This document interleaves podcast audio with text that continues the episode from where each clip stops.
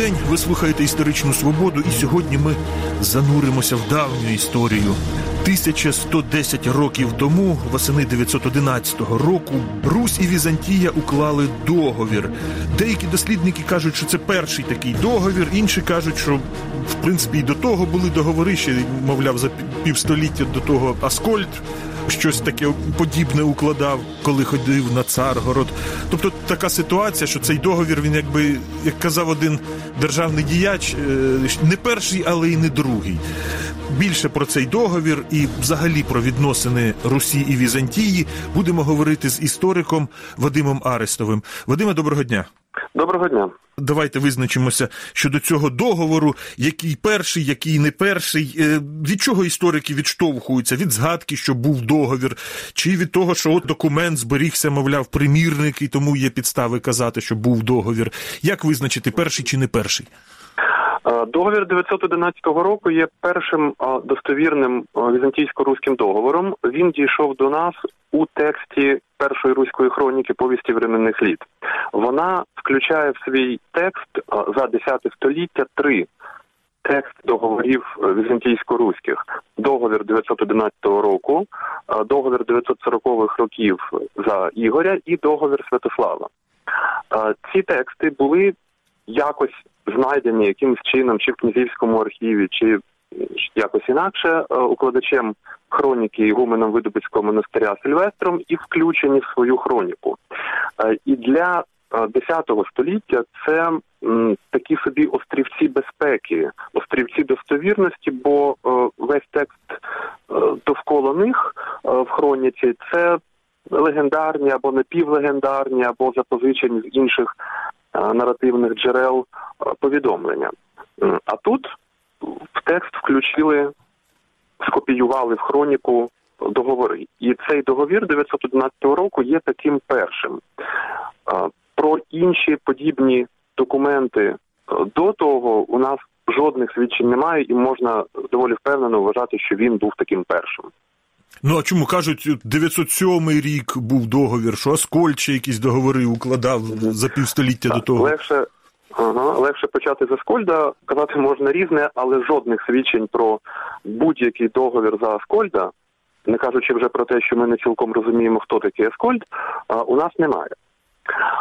Щодо 907 року, то справді в хроніці записано, що після легендарного свого походу Олег почав переговори з греками про певні умови торгівлі Русі в Константинополі.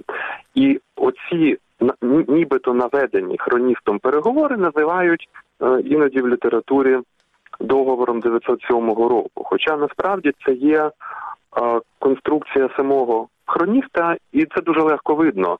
А якщо покласти три достовірні договори Олега Ігоря і Святослава, і оцей так званий договір 907 року, можна буде легко помітити, що в ньому просто уривки з трьох цих договорів. Та зі своїх причин хроніст повиривав окремі фрагменти з трьох достовірних документів, зібрав їх в одне, і більше того, він навіть не намагався видати оцей так званий договір 97-го року за договір. Бо там йдеться винятково про те, що посли руські з греками розмовляли про про ті матерії, які він висмикнув е, з достовірних договорів. От а самого тексту договору документу там е, не наведено. І загалом, оцей е, похід 907 року Олега є абсолютно легендарним.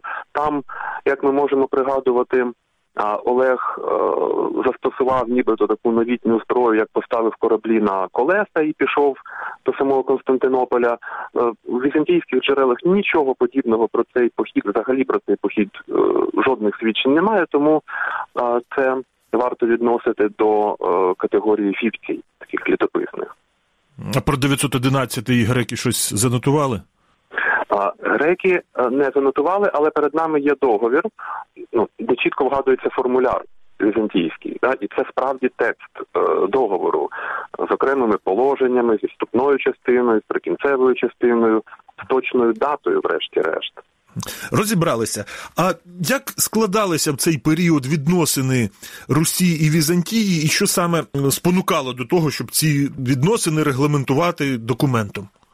По-перше, треба сказати, що о, е, ці відносини не варто уявляти як о, е, відносини двох м, держав, от як сьогодні, наприклад, Україна, українсько-американські відносини. Да? Одна держава більша, інша менша, але це незалежні держави. Ні. А тоді йшлося про взаємини. Я слово відносини навіть не вживав про взаємини великої імперії і невеликої, хоча й доволі зубастої групи торговців, які осіли на середньому Дніпрі. От, Тому уявляти це як міждержавний договір немає жодних підстав.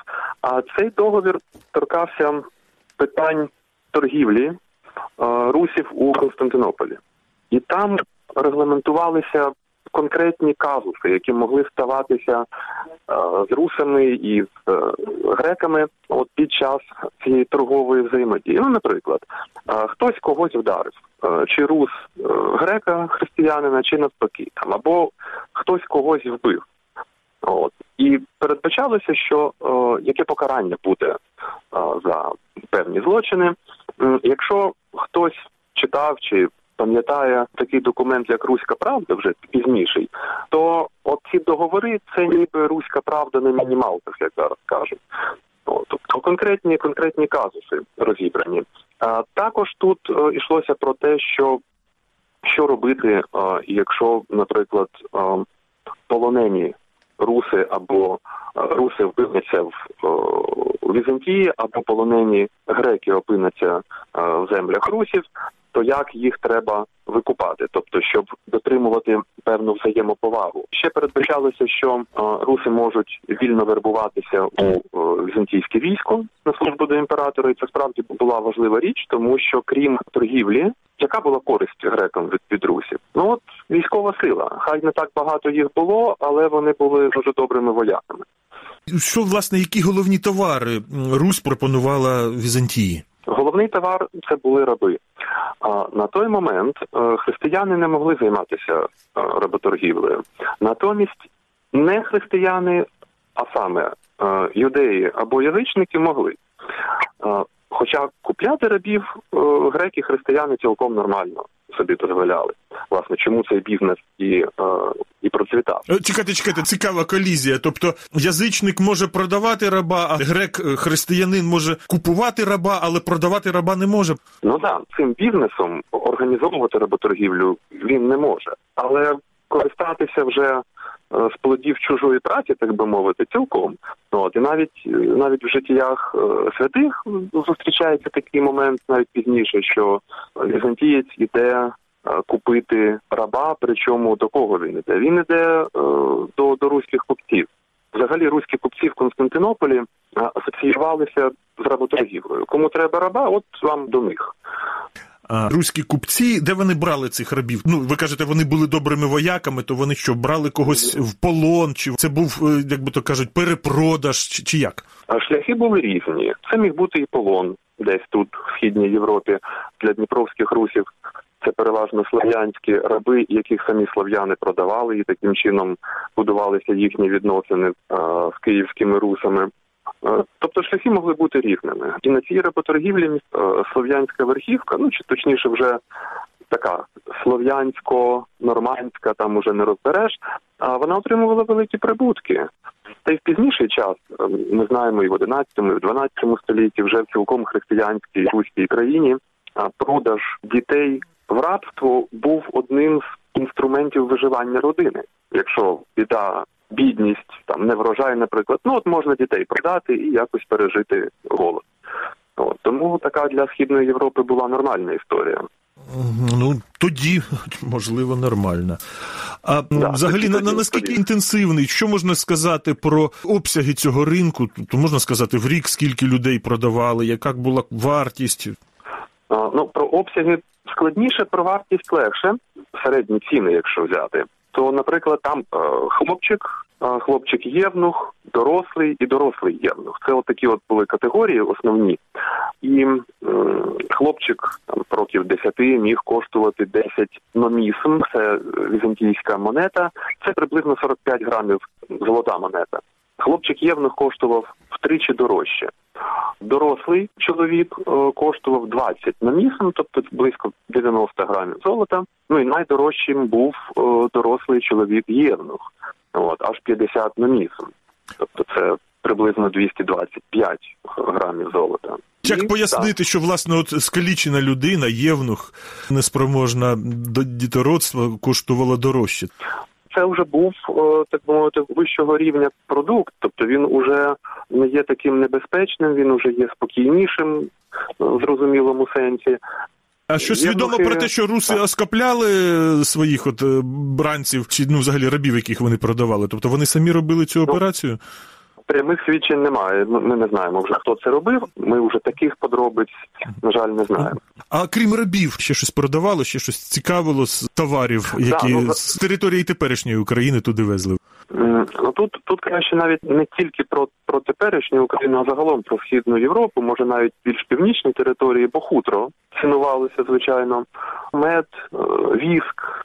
От але для Дніпровської Русі, ну все таки основною статтею експорту були раби, бо тут менше водилося пушного звіра. А назад йшли різні дорогоцінні речі, шовк, е, дорогоцінні метали. Так розумію, такі статусні товари, розкішні товари везли. Так, назад. так. Ну, от ви кажете, в 10 столітті точно відомо три договори. Вони такі з інтервалом 30-40 років. А з чим це так. пов'язано? Тобто, чому виникала необхідність укласти новий договір? Що переписували, що узгоджували наново? Ну легше про останній договір, бо він торгівлі зовсім не стосується. Е, договір Святослава був про його е, капітуляцію і відхід е, в Дунаю. От а два перші договори так вони про торгівлю, і між ними є відмінності. За цими відмінностями ми можемо зрозуміти, що порівняно з початком X століття, вже в середині, в 40-х роках X століття. Ці торговельні відносини, присутність русів у Константинополі поглибилася, поширилася і просто було вже більше аспектів їхньої життєдіяльності, які треба було регулювати. На початку X століття ще ніхто не думав про те, що варто б регулювати кількість русів, які заходять в Константинополь. А виявилося, що треба. Тому що якщо їх заходило більше, ніж то вони могли скупити забагато того самого шовку, або там стати просто чисельно небезпечною силою. От, Тому цей момент е, довелося прописати.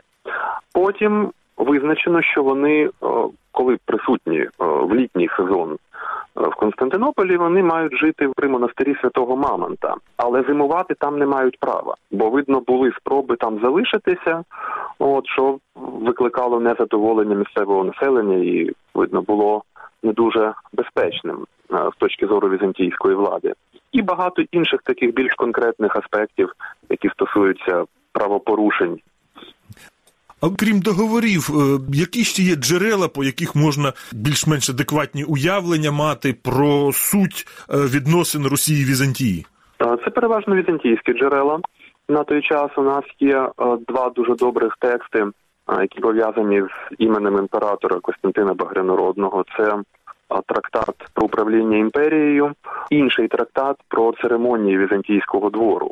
А в першому трактаті про управління імперією описано життєдіяльність русів, як там сказано, їхній спосіб життя. Причому не тільки літній, коли вони приїжджають торгувати до Візантії, а й зимовий, коли вони тут ходять по слов'янах і в буквальному сенсі харчуються впродовж зими.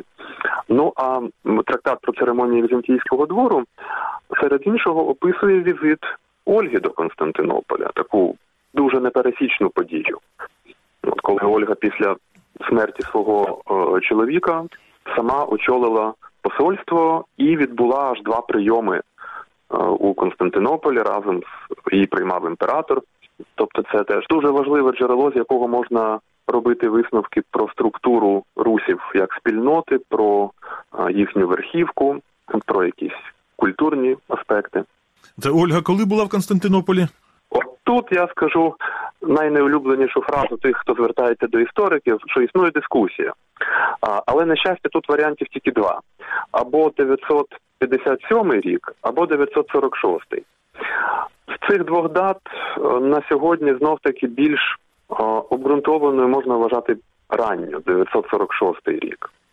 Візантійська столиця кілька разів е, бачила кораблі, ну чи точніше човни, лодії русів під своїми стінами. Це перший раз 860 рік, потім похід 941 року дуже серйозний. Ну і потім, нарешті, вже війни Святослава на Дунаї. От, хоча вони їх знали не тільки як власних ворогів, а й як найманців, які йшли до візантійського війська на службу, і найманців дуже добрих, дуже ефективних. І справді з кінця X століття вже після е, хрещення Володимира, і власне в результаті цих переговорів утворилася в Константинополі при імператорі особлива варязько-руська гвардія, яка була ну таким спецназом, елітним загоном, і добре служила імператорам близько ста років. До речі, Ольга була в Константинополі, але ніяких угод е, письмових не укладала. Про це нічого не відомо. Е, незадовго до її візиту е, було укладено цей договір Ігоря, тому регулювати торгові операції ніби не було сенсу, бо тільки ж от узгодили за кілька років до її візиту. Переговори ясно, що були, і були серйозні. Ми не знаємо про що саме, але можна зрозуміти, що вона була не цілком задоволена.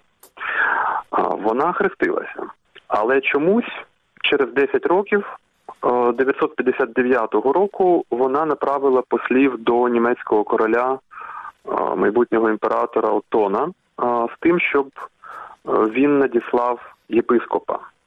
Відповідно, чому ж, якщо вона хрещена у Візантії, чому не звідти? Чому заходу? Чому від німецького короля? Ну от історики припускають, що щось пішло не так в цих переговорах, чимось її не влаштовувала Візантія, ну або або вона чимось не влаштовувала греків, і довелося робити ось такий поворот. Ці свідчення, ці документи все підтверджує нормандську теорію, що Русь це варяги, а не слов'яни. Так, тут е, не треба сприймати це як знаєте, якусь таку теорію одну одну з багатьох. Це те, що прямо випливає з усіх наявних джерел. Тобто я про щось окреме, якусь нормандську теорію я б не став говорити. Є наукові дослідження цієї теми і те, що поза ними. Та? І от все, що випливає прямо е, з наших джерел, в тому числі цих договорів, да, воно свідчить про те, е, що руси цього періоду це це нормани, це північні германці, які довкола себе утворили ну, таку етнопрофесійну спільноту. Туди могли входити і слов'яни, і фіни, і хто завгодно, але кістяк був був нормандський. І осіли ось тут на середньому Дніпрі і стали таким ембріоном тієї Русі, яка вже виникне е, дещо пізніше. А договір 911 року е, він в цьому плані дуже показовий. На початку там перераховано імена послів, е, які від імені цієї спільноти руської укладали цей договір. Ну і от які там імена: Карл, Інегельд, Фарлав, Рулав, Гуд і так далі. Тобто всі імена дуже прозоро скандинав. Ну, а моє ім'я, то воно грецького походження, але я ж зовсім не грек. Тобто, може, запозичені імена? У нас вже імена не місцеві пов'язані з християнством, і всі ці імена до нас вже прийшли як імена, якими хрестили. А тут це ще язичники. Тут немає цієї двоіменності, яка яка потім певний час буде. Та й зрештою, а нащо нам припускати таку складну конструкцію? Що всі учасники запозичили скандинавські імена. Значно значно простіше вважати, що вони і були скандинавами. І греки, тогочасні візантійці, чітко відрізняли е, русів чи росів, як вони е, вимовляли е, від слов'ян. Для них роси і слов'яни це різні різні народи, і вони навіть називають пороги Дніпровські по-різному. І знов таки в роських назвах порогів чітко ми бачимо скандинавські слова скандинавські корені, в слов'янських, ну відповідно слов'янських. Дякую. Це була історична свобода. Із істориком Вадимом Арестовим ми говорили про відносини Росії і Візантії. Передачу провів Дмитро Шурхало. На все добре.